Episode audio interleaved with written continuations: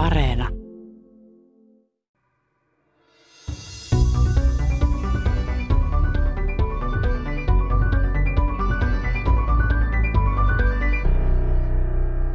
Kevät on koittanut ja monilla eläimillä ovat lisääntymis- ja pesimispuuhat kiihkeimmillään.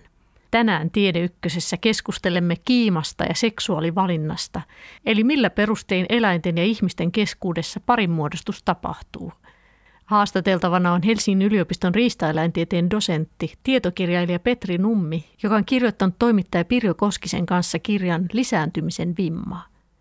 Nummi on vuosikymmeniä tutkinut eläimiä, muun muassa majavia, mutta kirjoittanut siinä ohessa myös toistakymmentä tietokirjaa ja kouluttanut tieteen popularisoijia – Ohjelmassa selviää muun muassa, millaisia niin sanottuja kryptisiä valintoja naaraat tekevät, miten ihmisetkin tiedostamattaan hyödyntävät hajuaistiaan seksuaalivalinnassa, miksi symmetrisyys on eläinkunnassa yksi parinvalinnan kriteeri ja miten naisten mieltymykset miesten suhteen voivat vaihtua kuukautiskierron eri vaiheissa.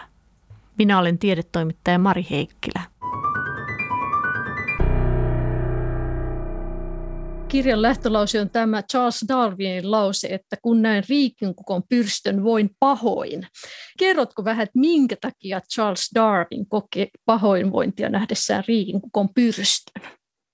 Se liittyi siihen, että hänellä oli tosiaan tullut 1859 tämä käänteen tekevä lajien synty teos, jo tietysti osa ihmisistä kiivaasti vastusti ja kammoksui ja inhosi. Sitten valistuneempi porukka oli innoissaan tai vaikuttuneita tai noin, mutta harva oli tietysti niin nerokas kuin Darwin, joka tajusi, että tämä selittää vaan ikään kuin osan siitä, mitä hän oli vuosikymmeniä väsymättä tarkkailu eri puolilla eliökuntaa, niin se, se selittää vaan osa ja ei juuri tätä osaa, joka on tämmöistä huikentelevaista ja ei ollenkaan käytännön sanelemaa.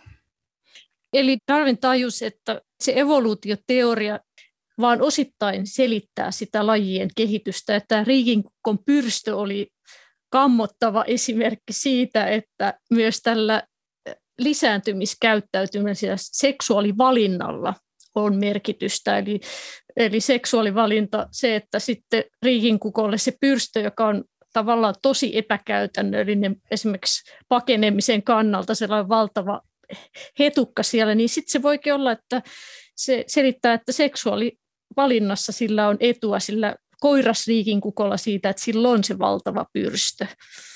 Jos mä saan ottaa esimerkin ihmismaailmaa, nimittäin tässä tämän kirjan kirjoittamisen prosessin kuluessa vuosi, puolitoista tai jotain sitten törmäsin vitsikkäästi lehdellä niin tämmöiseen mielipidekysymykseen, joka oli nais, käytännöllisen suomalaisnaisen kirjoittama. Ja hän kirjoitti, että miksi ihmeessä naiset vielä käyttävät korkokenkiä? Ne ovat niin epäkäytännöllisiä. Tämä oli minusta riemastuttava kysymys, koska se oli tässä niin kuin ihmiskulttuurikontekstista oikeastaan tämä niin kuin sama kysymys, mikä silloin aikana Darwinilla muotoutui.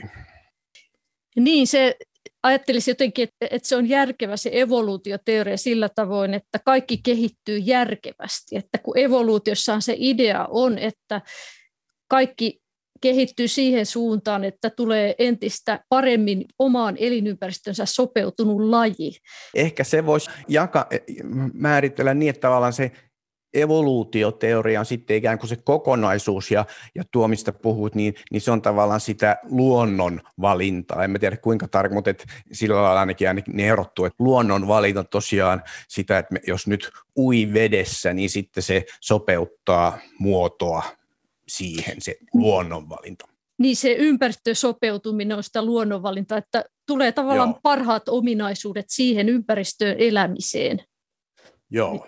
Mutta minkä takia se on niin, että sitten seksuaalivalinta ei noudata tätä samaa järkevää käsitystä, että sitten riikinkuukolle muodostuu se pyrstö?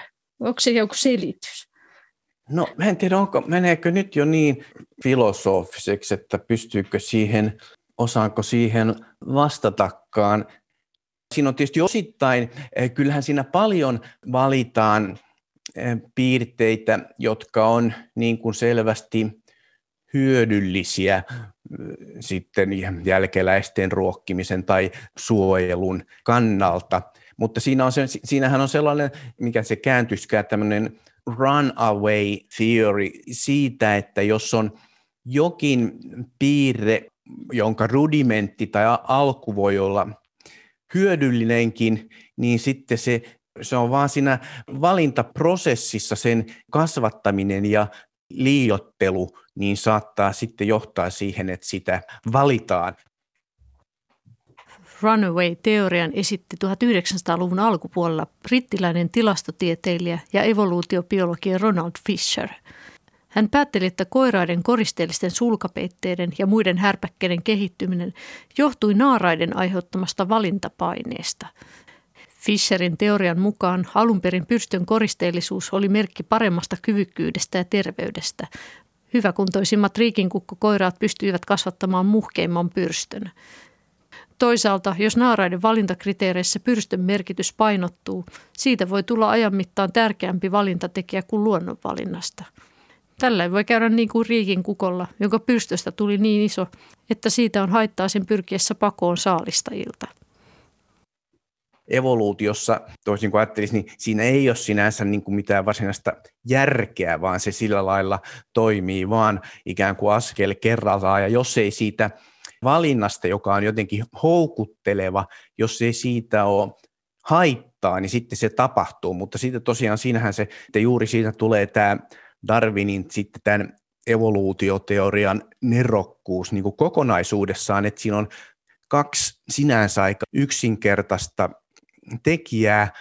Tämä seksuaalivalinta tuottaa tämmöistä huikentelevaisuutta, mutta sitten tämä luonnonvalinta pitää sitä niin kuin aisoissa.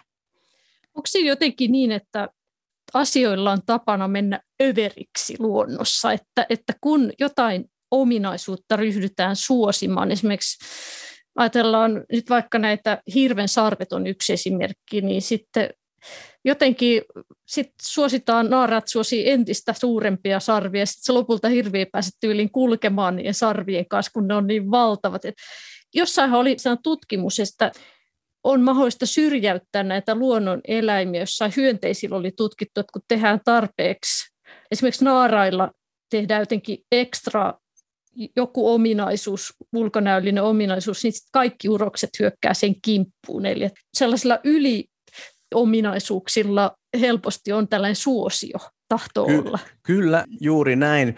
Esi- esim. meilläkin on yksi e-, esimerkki tuossa kirjassa, joka on valinnan kohde siinä Tsernobyl-vaikutuksen yhteydessä, tämä haarapääskyn pyrstö, niin sitä juuri Anders Paap Möller tutki laittamalla tämmöisiä pitkiä tekopyrstöjä, joita suosittiin. Ne, ne, ne ei tosiaan ikään kuin luonnontilassa sitten jotkut tekijät estäisi niitä kasvamassa niin pitkiksi, mutta semmoisessa koetilanteessa ne ehti olla sellaisia, niin se on, niin se on juuri noin. Tulee tietenkin tästä analogian mieleen, että kun ihmismaailmassa on hirveän vahvana tämmöinen, että mitä jotenkin, niin mitä lihaksikkaampi mies, mitä suuremmat rinnat naisella, niin sitä houkutteleva. Ei se nyt näin mene tässä seksuaalivalinnassa ihmisten välillä, että moni muukin asia vaikuttaa, mutta että kuitenkin on tämmöistä tendenssiä. On, on, kyllä. Se on aika, kun ajattelee, että ihminenkin, joka itseään niin ylevänä ja hienona pitää, niin toimii näin simppelisti, niin sitten vielä simppelimmät eläimet, niin ei ihme, jos toimivat niin. Jos puhutaan tuosta ihmisten seksuaalivalinnasta, siitähän on aika paljon tässä kirjassa, niin yksi semmoinen klisee, mikä näyttäisi ihan tutkimusten perusteella pitävän paikkansa, on se, että, että miehet panostaa ulkonäköön, naisten, siis sanotaan se vastakkaisen puolen pitää olla vetävän näköinen, että se on miehillä aika voimakas kriteeri. Ja sitten taas naisilla se on tällainen älykkyys ja varakkuus, eli se tavallaan tässä on evolutiivisesti tärkeä näkökulma just se, että joku, joka huolehtii niistä jälkeläisistä sitten, että on varakas, on sitä, sitä lääniä ja, ja kykyä hoitaa jälkeläisiä. Ja sitten taas miehet katsoo lähinnä sitä lisääntymiskelpoisuutta, eli nuoret naiset on suosiossa. No joo, tämä on tietysti aika biologista, jos katsotaan tätä, jotkut sitäkin käsitettä paheksuvat, mutta siitä on aika selkeitä tutkimuksia myös juuri tästä lisääntymisarvosta, joka aika eri lailla käyttäytyy miehillä ja naisilla. Tosiaan naisillahan on vaihdevuodet, jotka lopettaa sitten lisääntymisen selvästi varhemmin kuin miehillä, eli tämä lisääntymisarvon huippu on aika varhain ja siitä sitten syntyy tämä sellaisten omaavien suosio miesten keskuudessa ja sitten etenkin tuommoisessa vähemmän sosiaaliturvaa omaavissa varhaisissa systeemissä semminkin niin miehillä, niin kuin nisäkäsuroksilla ylipäätään, tämä on ihan yleinen nisäkäs piirre, että uroksilla kestää pitempään saavuttaa semmoinen sosiaalinen kypsyys, varakkuus tai muu resurssointi, että ovat haluttuja puolisokumppaneita. Tutkimuksissa on havaittu, että naisilla elämänkumppanin valinnassa tärkeää ovat miehen tarjoamat resurssit. Miesten valinnassa puolestaan korostuvat naisen nuoruus ja naiselliset piirteet. Vaikka myös lihakset ja miehekkäät piirteet vetoavat naisiin, usein maskuliinisuuden suhteen mieltymykset näyttäisivät seuraavan käänteistä U-käyrää. Kaikkein haluttavimpia parisuhteeseen ovat kohtalaisen lihaksikkaat miehet, mutta eivät mitkään testosteronia uhkuvat lihaskimput, sillä heihin yhdistetään mielikuvissa epäluotettavuus ja aggressiivisuus. Mieltymyksissä on myös maantieteellisiä ja kulttuurillisia eroja. Vauraissa länsimaissa naiset suosivat tutkimusten mukaan feminiinisempiä mieskasvoja, joissa testosteronin vaikutus näkyy vähän. Mutta köyhemmissä maissa naiset valitsivat kasvokuvista komeimmiksi miehet, joilla testosteronin vaikutus näkyi voimakkaammin. Petri Nummi kertoo. Jos länsimaissa katsotaan, niin paitsi että naisissa suositaan hieman niin kuin feminiiniseen suuntaan kasvoja, mitä nyt on esimerkiksi katsottu, niin myös miehissäkin keskimäärin, mutta jos katsotaan sitten yli kulttuurien, niin sitten jossakin sotaisammissa yhteyksissä niin voi olla sitten suositaankin maskuliinisempia kasvoja.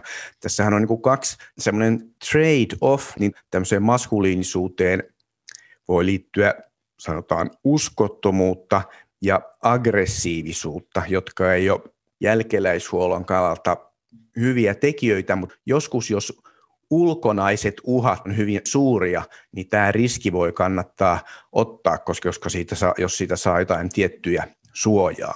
Mutta sitten on vielä tämä naisen itsensä sisällä tapahtuva valinta, joka on sellainen, että ikään kuin ovulaation aikoihin ja mahdollisia syrjähyppyjä ajatellen, niin silloin saatetaan tämmöistä maskuliinista miestyyppiä suosia, vaikkakaan ei tosiaan sitten tämmöiseen jälkeläishuoltoon tähtäävässä suhteessa.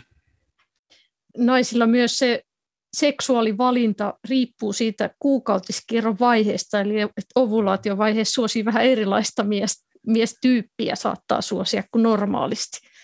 Kyllä, ja tässähän on sitten tosiaan muutenkin sitten ihan kenties noin geneettisestikin tämä vaihtelee, ja tässähän on sitten, voi olla tietynlainen probleemi tulla sinänsä otollisista e-pillereistä, että se, jos niitä ottaa, niin ei yhtä herkästi aisti tätä geneettistä erilaisuutta. Geneettisen erilaisuuden säilyminen on luonnonvalinnassa yksi keskeinen kriteeri – kun keskenään lisääntyvät eläimet ovat perimältään mahdollisimman erilaisia, saadaan populaation vaihtelua muun muassa puolustusjärjestelmän toimintaan liittyen. Tällöin, jos iskee esimerkiksi jokin tauti, löytyy populaatiosta herkemmin sellaisia yksilöitä, jotka ovat sille vastustuskykyisiä. Mikäli kaikki populaatiossa ovat perimältään hyvin samankaltaisia, voi pahimmillaan koko populaatio tuhoutua. Ihmisilläkin on saatu todisteita perimän erojen tärkeydestä parin valinnassa – Kuuluisia ovat muun muassa niin sanotut T-paitatestit, joista ensimmäiset tehtiin 1990-luvulla. Niissä naiset on pistetty haistelemaan T-paitoja, joita eri miehet ovat pitäneet yllään. Tutkimuksissa naisten nenässä haluttavimmilta ovat haisseet niiden miesten T-paidat, joiden perimä selvästi poikkeaa naisten omasta perimästä. Toisaalta on havaittu, että e-pillerit voivat sotkea valintakriteerit päinvastaisiksi. Myös miehet näyttäisivät käyttävän hajuaistia seksuaalivalinnan apuna. Vastaavan tyyppisten teepaita-tutkimusten perusteella hajuaisti näyttäisi paljastavan miehelle, onko nainen kuukautiskierron ovulaatiovaiheessa vai ei. Kun miehet haistelivat paitoja, joita oli pitänyt ovulaatiovaiheessa ollut nainen, testosteronipitoisuudet nousivat korkeammalle kuin miehillä, jotka haistelivat muussa kuukautiskierron vaiheessa olevien naisten pitämiä paitoja. Miehet myös pitivät ovulaatiovaiheessa olevan naisen teepaidan tuoksua miellyttävimpänä. Tutkimuksissa on myös havaittu, että miehet pitävät ulkonäöltään viehättävimpinä naisia, joilla on ovulaatiovaihe menossa. Petri Nummi kertoo. Aikanaan on ollut tämmöinen teoria, että toisin kuin monilla muilla kädellisillä, että ihmisillä olisi tämmöinen piilotettu ovulaatio. Mutta näin ei kyllä ainakaan täysin ole, vaikka nainen ei nyt tuota hedelmällisyyttään mainostakaan punaisin pyllyin niin kuin joku paviaani, mutta siinähän oli katsottu niin kävelyä kuin tanssia ja, ja mitä lieneekään havaittu, että ovuloivien naisten liikkeet on viehättävimpiä. Niin ja sitten ovulaatiovaiheessa sekin oli siinä tutkimus, että nainen jotenkin pukeutuu myös vähän seksikkäämmin ja vähän houkuttelevammin, eli vähän molemmin puolin siitä semmoista kiinnostusta. Tällaistakin jo havaittiin ja myös sitten taas toisaalta naiset pyrki sen aikaan erityisesti välttämään ei haluamiaan mieshenkilöitä.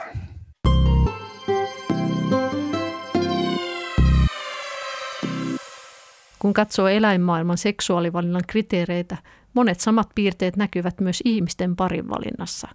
Reviirin eli koiran hallitseman alueen suuruus ja koiraan tarjoamat resurssit ovat yleensä tärkeitä valintakriteereitä naaraille, ja joillain lajeilla naaraat odottavat myös kosiolahjoja. Toisaalta hyvin tavallisia ovat myös erilaiset kosiorituaalit, soidinmenot ja tanssit – Eläinkunnan liehittelymenoissa ei lopulta ole kovin suuria eroja siihen, millaisin keinoin ihminen kumppaniaan etsii. Petri Nummi kertoo.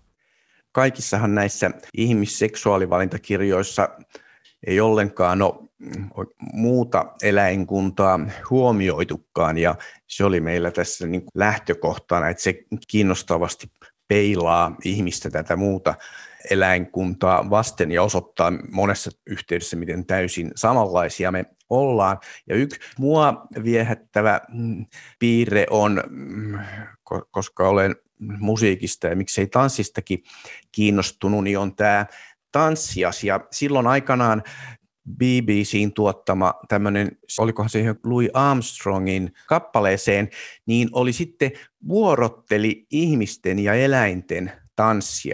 Ja se, niin kuin se liikkeiden kirjo, niin se, se oli jotakin todella ällistyttävää, se samankaltaisuus. Ja tähän on sitten liittyy tietynlaisena ehkä jatkeena, on tämä klassinen Natureissa julkaistu tutkimus, jossa miehiä ja naisia, heidän tanssiaan oli tällä liikkeenkaappaustekniikalla kuvattu ja sitten muutettu nämä tanssijat tikkuukoiksi. Ja näistä tanssioista oli mitattu tämmöiset jo standardiksi muodostuneet ruumiin symmetrisyysmitat otettu, mutta tosiaan nämä itse tanssijat, joita sitten arvioille näytettiin, niin ne oli pelkkiä tikkuukkoja ja havaittiin se aika jännittävä piirre, että nämä tikkuukot, jotka oli taustaltaan symmetrisimpiä, niin ne tanssi viehättävimmin ja nimenomaan miehissä tämä ero oli vielä suurempi kuin naisissa. Symmetriaa suositaan yleisesti seksuaalivalinnassa. Monissa tapauksissa eläinten kosiorituaaleissa tärkeitä ovat tietyt koiraan esteettiset ominaisuudet, ornamentit eli koristeet ja niiden symmetrisyys. Esimerkiksi linnuilla monet naaraat tarkkailevat kosioidensa pyrstöä ja sen muotoa. Asia on tutkittu esimerkiksi haarapääskyillä Tsernobylissa vuonna 1986 tapahtuneen ydinvoimalaonnettomuuden yhteydessä – Säteily vaikutti haitallisesti haarapääskykoiraiden pitkään pyrstöön, ja tämä vaikutti niiden suosioon naaraiden keskuudessa. Tsernobylin yhteydessä katsottiin sitä, että nimenomaan se säteily vaikutti nopeimmin tähän tämmöisen ornamentin symmetrisyyteen tai noin, ja, ja sitten myös naaraan valintoihin. Eli siis tutkittiin sellaisia haarapääskyjä, jotka oli joutunut siellä tai oli elänyt siellä Tsernobylissä ja, ja saanut säteilyä silloin, kun se ydinvoimalla. Joo. Ja sitten oli havaittu, että tosiaan se, niillä oli vähemmän symmetriaa ja sitten ne oli vähemmän suosittuja myöskin. Joo. Symmetria ilmeisesti myös ihmisillä. Oli sellainen tutkimus, että, että ihmisten kasvojen symmetrisyys on esimerkiksi sellainen, mitä katsotaan, että on molemmat puolet symmetriset, niin se on tärkeää. Tai että sellaiset ihmiset pidetään kauniina. Joo, se on tämmöinen tyypillinen molemman kummankin sukupuolen suosima piirre, koska se kertoo niin kuin yksilön kehityksen häiriöttömyydestä ja siinä mielessä niin kuin geneettisestä laadusta, että se on aika looginen. Eli monilla näistä piirteistä, mitä suositaan, niin niillä on ihan perusteli, että esimerkiksi tämä symmetria kertoo semmoisesta, että on hyvin yksilö kehittynyt. Kyllä juurikin niin, joo, ja sitten tämmöisiä, josta monesti kehitellään, että nämä on jotakin muodin oikkuja, vaikka joku tämmöinen, taisi olla siinä esimerkki tämmöisestä, joka oli pysynyt miesten lehdissä 70 vuotta, tämmöinen niin kuin tiimalasi vartalo, vaikka muuten muoti saattoi vaikka ympärillä muuttuakin. Ja siinähän oli aika sitten selviä ikään kuin fysiologisia yhteyksiä siinä, että naisella tällainen lantion tienoville kertyvä rasva ei ole kovinkaan haitallista, kun taas sitten vatsaonteloon kertyvä on. Ja siinähän oli myös katsottu sitä, että, tämä, että se oli osittain myö, niin kuin nimenomaan tämä muoto oli siinä niin kuin keskeinen, ei, välttämättä tarvinnut olla hirvittävän laihoja tai noin, jos tämä py, pysytään tällainen vartalon muoto, niin se ainakin muistaakseni kohtalaisen viehättävänä pidettiin noin pyöreämmässäkin versiossa. On se jännä, että miten, jos ajatellaan, että siirtyy tämä parinvalinta tuonne Tinderiin tai nettijuttuihin, niin kyllä siitä puuttuu sitten se, kyllähän ihmiselläkin on alkukantainen, tai se hajuaisti vaikuttaa esimerkiksi, että miltä nais, nainen haistaa, miltä mies haisee, niin sitten se vaikuttaa siihen, että miten hän suhtautuu mieheen. Niin... Kyllä, ja tämä liittyy myös tietysti esim. tähän e-pillerikuvioon, että silloin ei ole pää, koska se vaikuttaa vaikkapa varmaan sitten juuri naisenkin hajuaistiin, niin voi olla, tullakin sitten, jos aletaan suunnitella lapsen hankkimista ja jätetään ne pois, niin siinä voi tulla ihan vaikka hajumaailmaa myöten jotakin yllättävää. Mutta se vielä siitä, kun oli puhe siitä tanssitutkimuksesta ja se, että miten nimenomaan naisten mielestä miesten laatu vaihteli sen suhteen vielä enemmän kuin toisinpäin, niin siinä on tietysti kiinnostavaa se, että jos ajatellaan länsimaista yhteiskuntaa tai ainakin meikäläistä suomalaisesta, niin nimenomaan hän on, on tämä miesten tanssiminen on haluttu tehdä jotenkin epämiehekkääksi, naurettavaksi, ja se on aika kiinnostavaa sikäli, kun se on ilmeisestikin naisille potentiaalisesti hirmuisen tärkeä valintaperuste.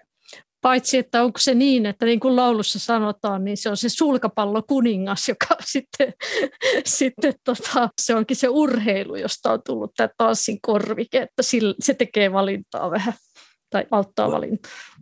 Voi tietysti olla. Jossain mielessä tietysti urheilukuva fyysistä kykyä aika hyvä, mutta tanssi voi kuvata aika hyvin sitten taas mielen ja fysiikan yhteen pelaamista, että pysyykö rytmissä ja näin päin pois.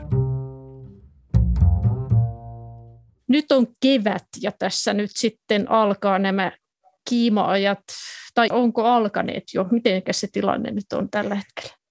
Tietysti jollakin sellaisilla lajeilla, joilla, no vaikkapa sorsilla, joilla on sitten vain reilun kuukauden tämä jälkeläisen tuottoproseduuri, niin alkaa alkaa sitten soitimet tai kiihtyät. Joillakin sitten monilla pidempään kehittyvillä lajeilla, niin kuin vaikkapa nyt hirvellä, niin se on ollut tietysti siellä syksyllä jo se kiima ja sitten talven mittaan jälkeläistä on kasvatettu tyypillistä tälle juuri pohjoiselle luonnolle kuitenkin on se, että ihan, ihan valtaosa lajeista syntyy tässä ikään kuin sitten kesän kynnyksellä, jolloin sitten olla mahdollisimman hyvässä ravintotilanteessa, kun poikaset syntyy. Miten ihmisillä sitten, onko ihmisillä kiimaa keväällä, siis, vai miten se menee? Onko jotenkin erityisen paljon tätä seksuaalivalintaa ja toimintaa?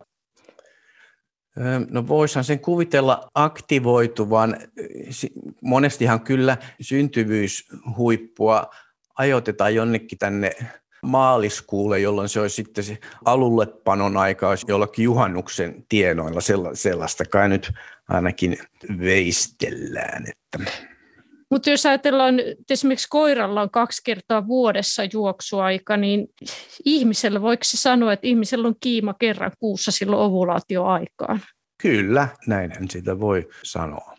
Tietysti en tiedä, miten se, voidaanko sitä sanoa, että se on meidän sieltä lähtökodista Afrikasta, vielä Afrikan peruja, jossa on kuitenkin sitten ikään kuin jonnin verran vakaampi ympärivuotinen tilanne. Mut mennään sitten, täällä oli tässä kirjassa oli mielenkiintoisia muita asioita, jotka vaikuttavat, niin tämä oli hirveän kiinnostava tämä ääniaspekti, eli että on tutkittu, että kohtuullisen korkeaääniset naiset viehättää, eli se kuvastaa se korkea ääni naisella naisellisuutta, alistuneisuutta, terveyttä ja nuoruutta. Ja ovulaation aikana ääni on houkuttelevimmalla ja se korkeus on kertoo hedelmällisyydestä.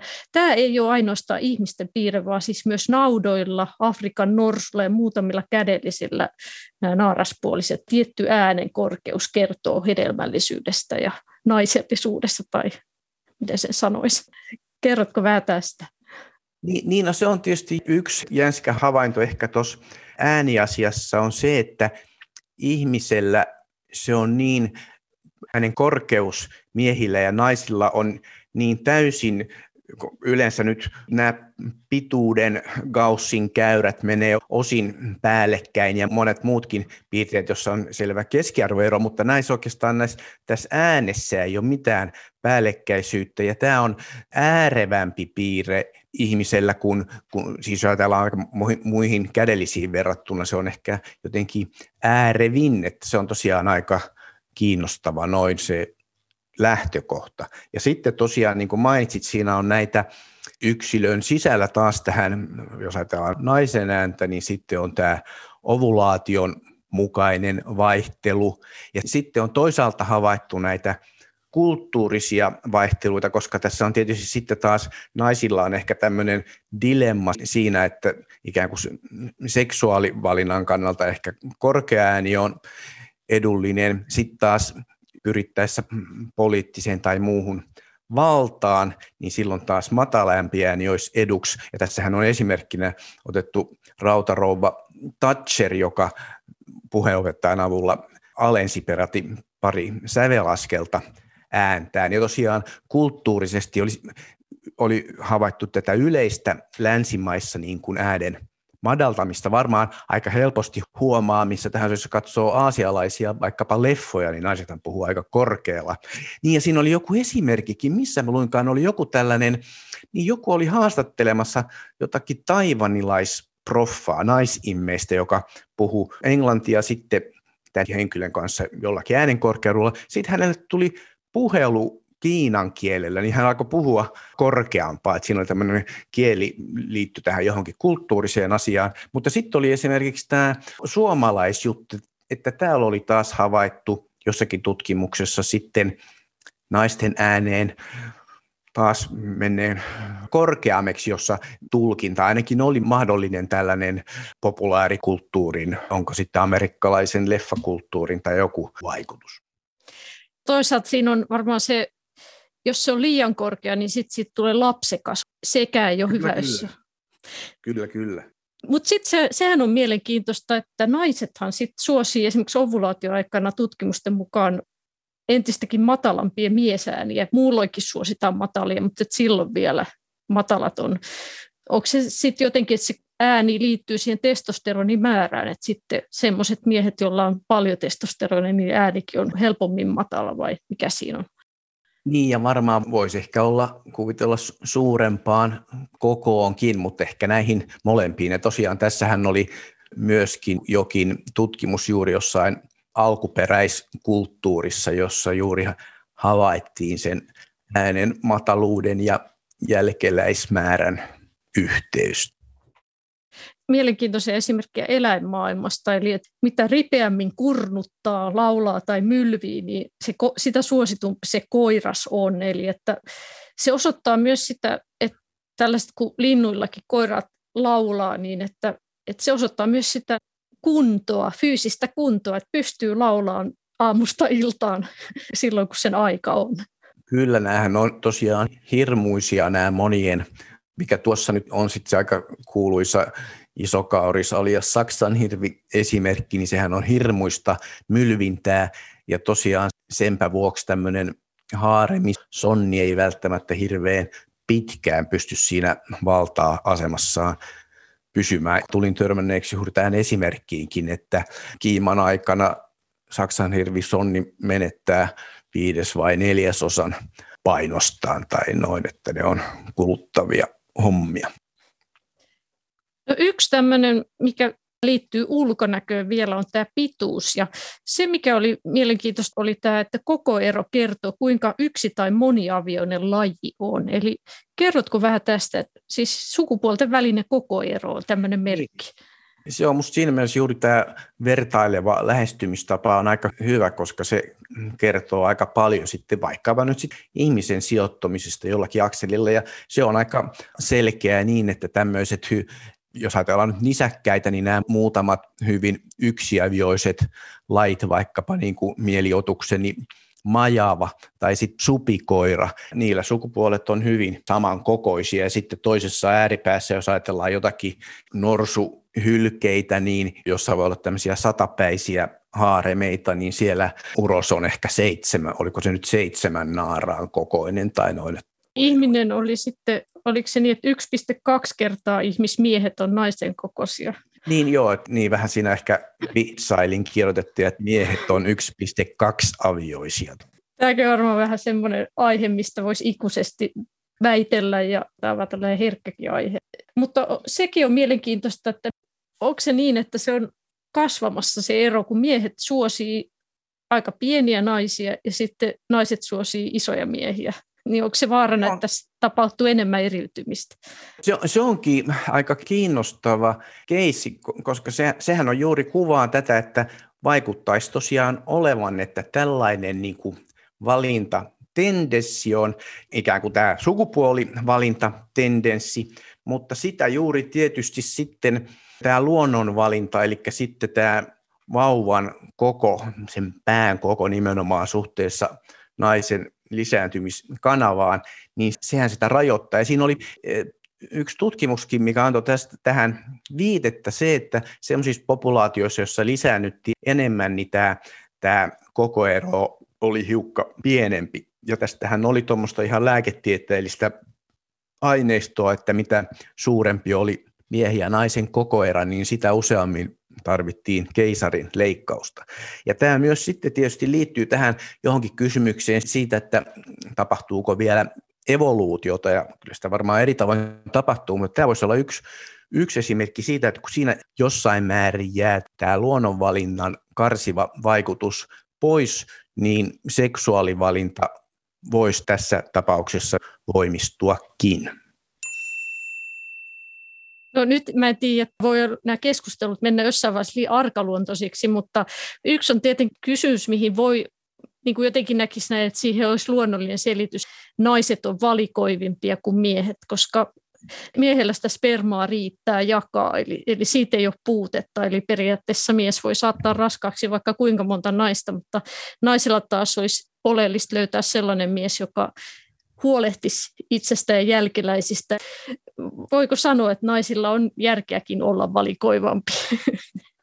No tietysti paljonkin järkeä ja, ja nimenomaan jos nyt uskotaan siihen, että kun me ollaan nyt satojen tuhansien vuosien evoluution tuote ja sitten joku ehkäisy on ollut 50 vuotta vallalla, niin kenties se ei ole niin valtavan voimakkaasti vielä sitten johonkin tämmöiseen valintapsykologiaan vaikuttanut tietysti osin, mutta siinä on tietysti juuri sitten tämä myös, että tietyssä mielessä sitten ikään kuin jokainen yhdyntä naisella saattaisi olla sellainen, että se johtaa sitten 18 tai 15 vuoden jälkeläishoidossa sidoksisuuteen, niin onhan se aika voimakas asia.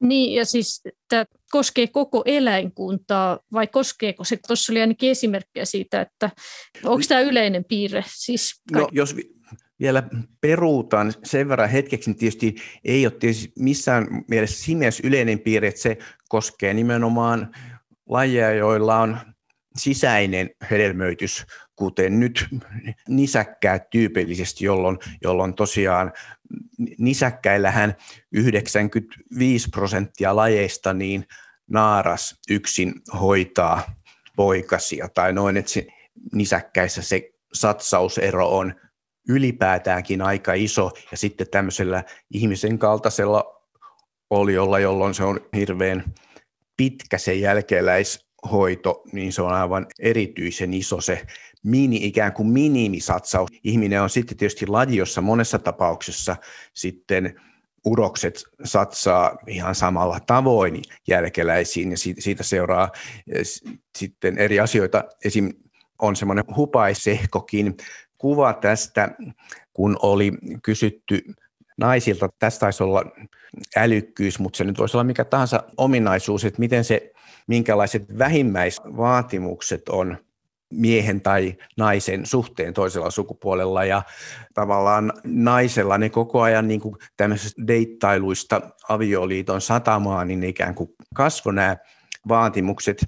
Miehillä taas oli, siinä oli, että jos, jos kun tultiin sitten deittailusta, niin satunnaisen seksin kohdalla ne romahti ne älykkyysvaatimukset sen kumppanin suhteen, mutta nousi taas ihan samalle tasolle kuin naisilla sitten, kun puhuttiin jostakin vakiosuhteessa, että miehellä on tuollaista käyttäytymistä siinä.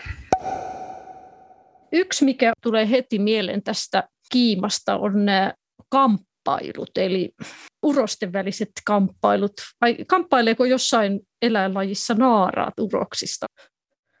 Kyllä, voidaan siis kamppailla, ja ehkä nimenomaan sitten se, että tämä huomio on kiinnittynyt ehkä tähän näkyvimpään ilmiöön. No otetaan vaikka taistelevat metsot soitimella. Sitä on joskus sanottu, että voi siinä nähdä jotain mail-chauvinismiakin, mutta ei siihen nyt chauvinismiakaan tarvitse, koska se on aika niin kuin ilmeistä havaita. Mutta sitten tavallaan tämä tämä tietynlainen kamppailu tai noin ikään kuin tämä valintahan on, kuuluu evoluutiobiologi Eberhard, jolta 96 taisi tulla tämä kirja Female Cryptic Choice, Eli se ei ole ihme, että nämä naaraiden valintahommat on myöhemmin havaittuja, koska ne on tosiaankin, voi olla tämmöisiä niin kuin kryptisiä ja tapahtua tuolla lisääntymiselimistössä tai, tai solutasolla tai noin, noin että tätä kamppailua voi olla hyvin eri tasoilla.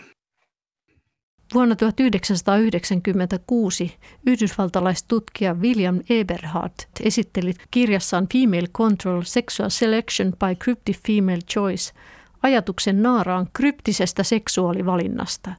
Eberhard esitti, että naarailla on erilaisia keinoja vaikuttaa siihen, kenen uroksen kanssa ne saavat jälkeläisen.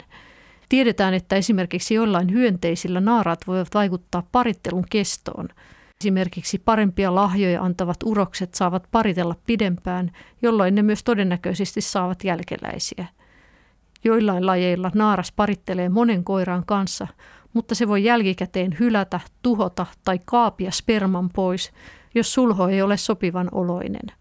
Tietyillä kärpäsillä ja rohmukuoriaisilla naaraat voivat siirtää urosten spermaa lukuisiin eri varastopaikkoihin kehossa ja valita sitten, mitä käytetään hedelmöittämiseen – Laboratoriorotilla on puolestaan havaittu, että ne voivat estää tai hidastaa sperman kulkeutumista hedelmöityspaikalle. Tämä voi tapahtua lihassupistusten, hormonien tai erilaisten kemikaalien avulla.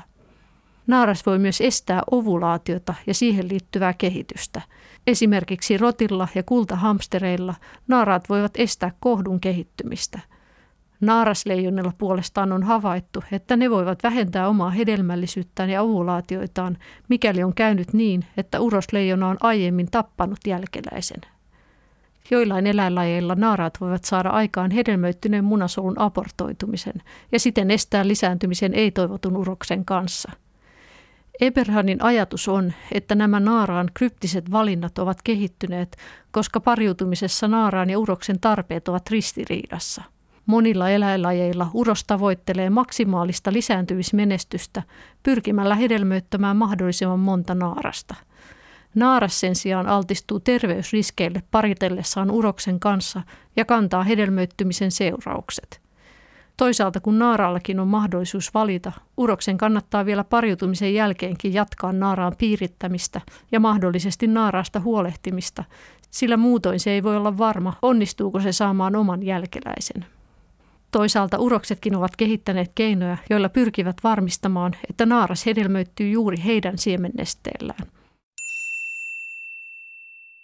Sittenhän on tällaisia oveliakin keinoja, eli jyrsijöillä esimerkiksi voi muodostua tulppa sinne emättimeen sen jälkeen, kun se koiras on paritellut. Eli onko se niin, että se koiras pystyy sit estämään sen tulpan avulla, että se, juuri sen siittiöt sit saa aikaan sen hedelmöittymisen? Onko se no koiraan tekosia? Siihen niin kuin pyritään tietysti joo, ja sitten sit on taas tällaisia niin vastasopeumia, Samaan tapaanhan se on ollut pikkusen niin kiistanalainenkin asia, että missä määrin esimerkiksi sit ihmisellä on tätä spermakilpailua, mutta vaikkapa ihmisen siittimen rakennetta on kyllä osin perusteltu sillä, että silläkin on tämmöinen mahdollisen edeltäjän spermaa poistava rakenne. Tai no. Niin, että siinä on se pää, joka paisuu ja sitten se tulee takaisin, niin sitten se ottaa pois ne edelliset niin, sieltä. Semmoinen vähän mä, mäntäväin. Niin. mäntäväin. Mutta tässä oli esimerkki sitten, että näillä jyrsijöillä tosiaan voi olla, kun niille tosiaan muodostuu se tiivis tulppa sinne, niin sitten on siittimiä, joissa on piikkejä, eli että tavallaan pystytään sitten vastaavasti se tulppa myös hajottamaan sieltä. Kyllä, joo, siinä, siinä on tämmöistä evolutiivista kilpajuoksua, voitaisiko sanoa. Oli myös mielenkiintoisia näitä, että jotkut siis eläimet parittelee naaran ihon läpi. Esimerkiksi mustekalat ja lutikka. Ja niillä on se, penis on semmoinen sirppimäinen, että tekee reijän sillä vatsaa. Ja eikö siinä käy huonosti sille naaraalle? Miten se sallii ei, sen? Ei sille käy, eipä se olisi muuten niiden suku. Ja jo, muistaakseni ainakin jollakin lajilla ei tarkoin sitten tiedetty, että miten ne sieltä vatsa tai muu ontelosta päätyy sinne lisääntymiselimistöön. Tosiaan tuommoisia aika roisia systeemejä kyllä. Sitä mä mietin, että miten paljon koiraat kaikissa eläinlajeissa joutuu tuhlaamaan, että kun ne tuottaa ihan valtavan määrän niitä siittiöitä ja sitten siitä suuri osa haaskautuu, niin eikö se ole jonkinlainen tuhlaus luonnossa? No joo, no se, kyllä se tietysti mielessä, se on varmaan sen niin kilpailun se, se kuluttaa resursseja kuitenkin. Kyllä se niin on. Jossakin muistan tämmöisen teoreettisen jutun myös juurikin lukeen, niin että dark side of sexual selection, että ylipäätään nämä kamppailut, että tämä koiraiden välinen kamppailu niin voi koitua naaraallekin kustannuksia ja näin päin pois. Yhdysvaltalaiset tutkijat kirjoittivat 1990-luvun lopulla artikkelissaan seksuaalivalinnan pimeästä puolesta. Voisi ajatella, että seksuaalivalinta suosii naaraita, sillä ne voivat valita parittelukumppaninsa ja pistää urokset kamppailemaan keskenään suosiostaan. Mutta tutkimuksissa on huomattu, että seksuaalivalinta kamppailuineen kuluttaa naaraidenkin elinvoimaa ja aiheuttaa terveysriskejä – on havaittu, että parittelut ja parittelusta kieltäytymiset lyhentävät naaraan elinaikaa. Joillain eläinlajeilla, kuten banaanikärpäsillä, koiran siemenneste voi sisältää suorastaan myrkyllisiä yhdisteitä, jotka heikentävät naarasta. Todennäköisesti näiden aineiden tehtävänä on tuhota kilpailevien koiraiden siemennestettä. Sinisorsilla soidinmenot puolestaan yltyvät joskus niin hurjiksi, että naaras joutuu raiskattavaksi ja voi vahingoittua, jos sillä ei ole kumppania suojanaan – Näyttäisi tutkimusten perusteella siltä, että lisääntymismenot ovat rasite ja terveysriski molemmille sukupuolille. Tietyssä mielessä se satsaus siihen esimerkiksi, jos ajatellaan, että yhdessä siemensyöksyssä 200 miljoonaa siittiötä haaskautuu. Ja sekin, että kyllähän se naisellakin kuluttavaa tämä lisääntymiskoneiston ylläpito, että joka kuukausi kasvatetaan se kohtu ja sitten kaikki verenä sitten nämä systeemit täältä tulee kuukautisvuodon mukana. Eli aikamoista haaskautua, mutta toisaalta sitten se on luonnon näkökulmasta. Evolutiivisesti se on se meidän ainoa tehtävä. Sen takia se riikinkukkokin kasvattaa sen pyrstön, koska sen jälkeen voi kuolla, kun on lisääntynyt. Lisäännyn ja kuolen. Voiko näin sanoa?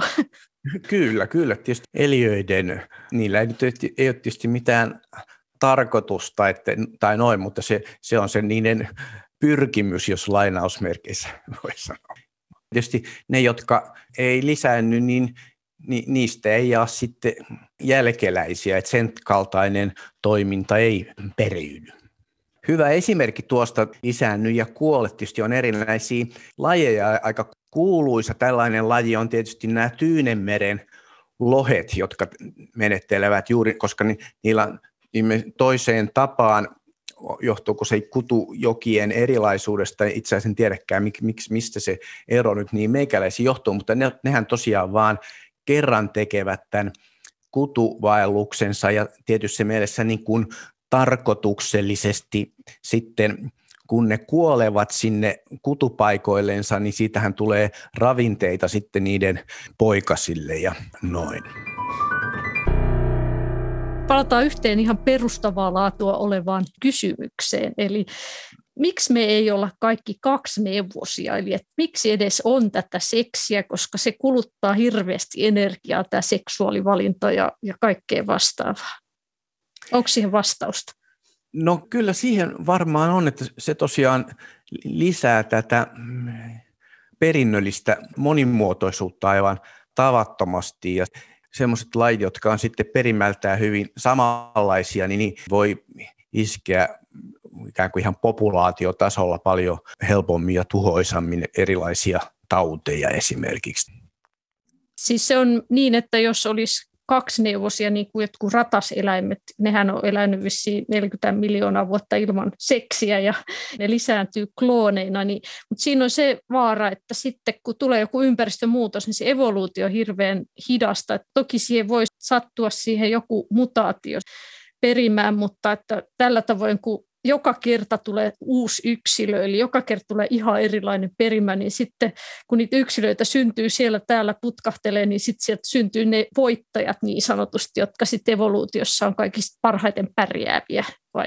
Niin, koska tosiaan evoluutio ei voi niin kuin ennustaa tai muutenkaan sille ei ole mitään määränpäätä, niin vaan kun sattumalta sinne syntyy tavaton määrä erilaisia yksilöitä, niin aika suuri todennäköisyys, että joku sopeutuu sitten muuttuviin olosuhteisiin.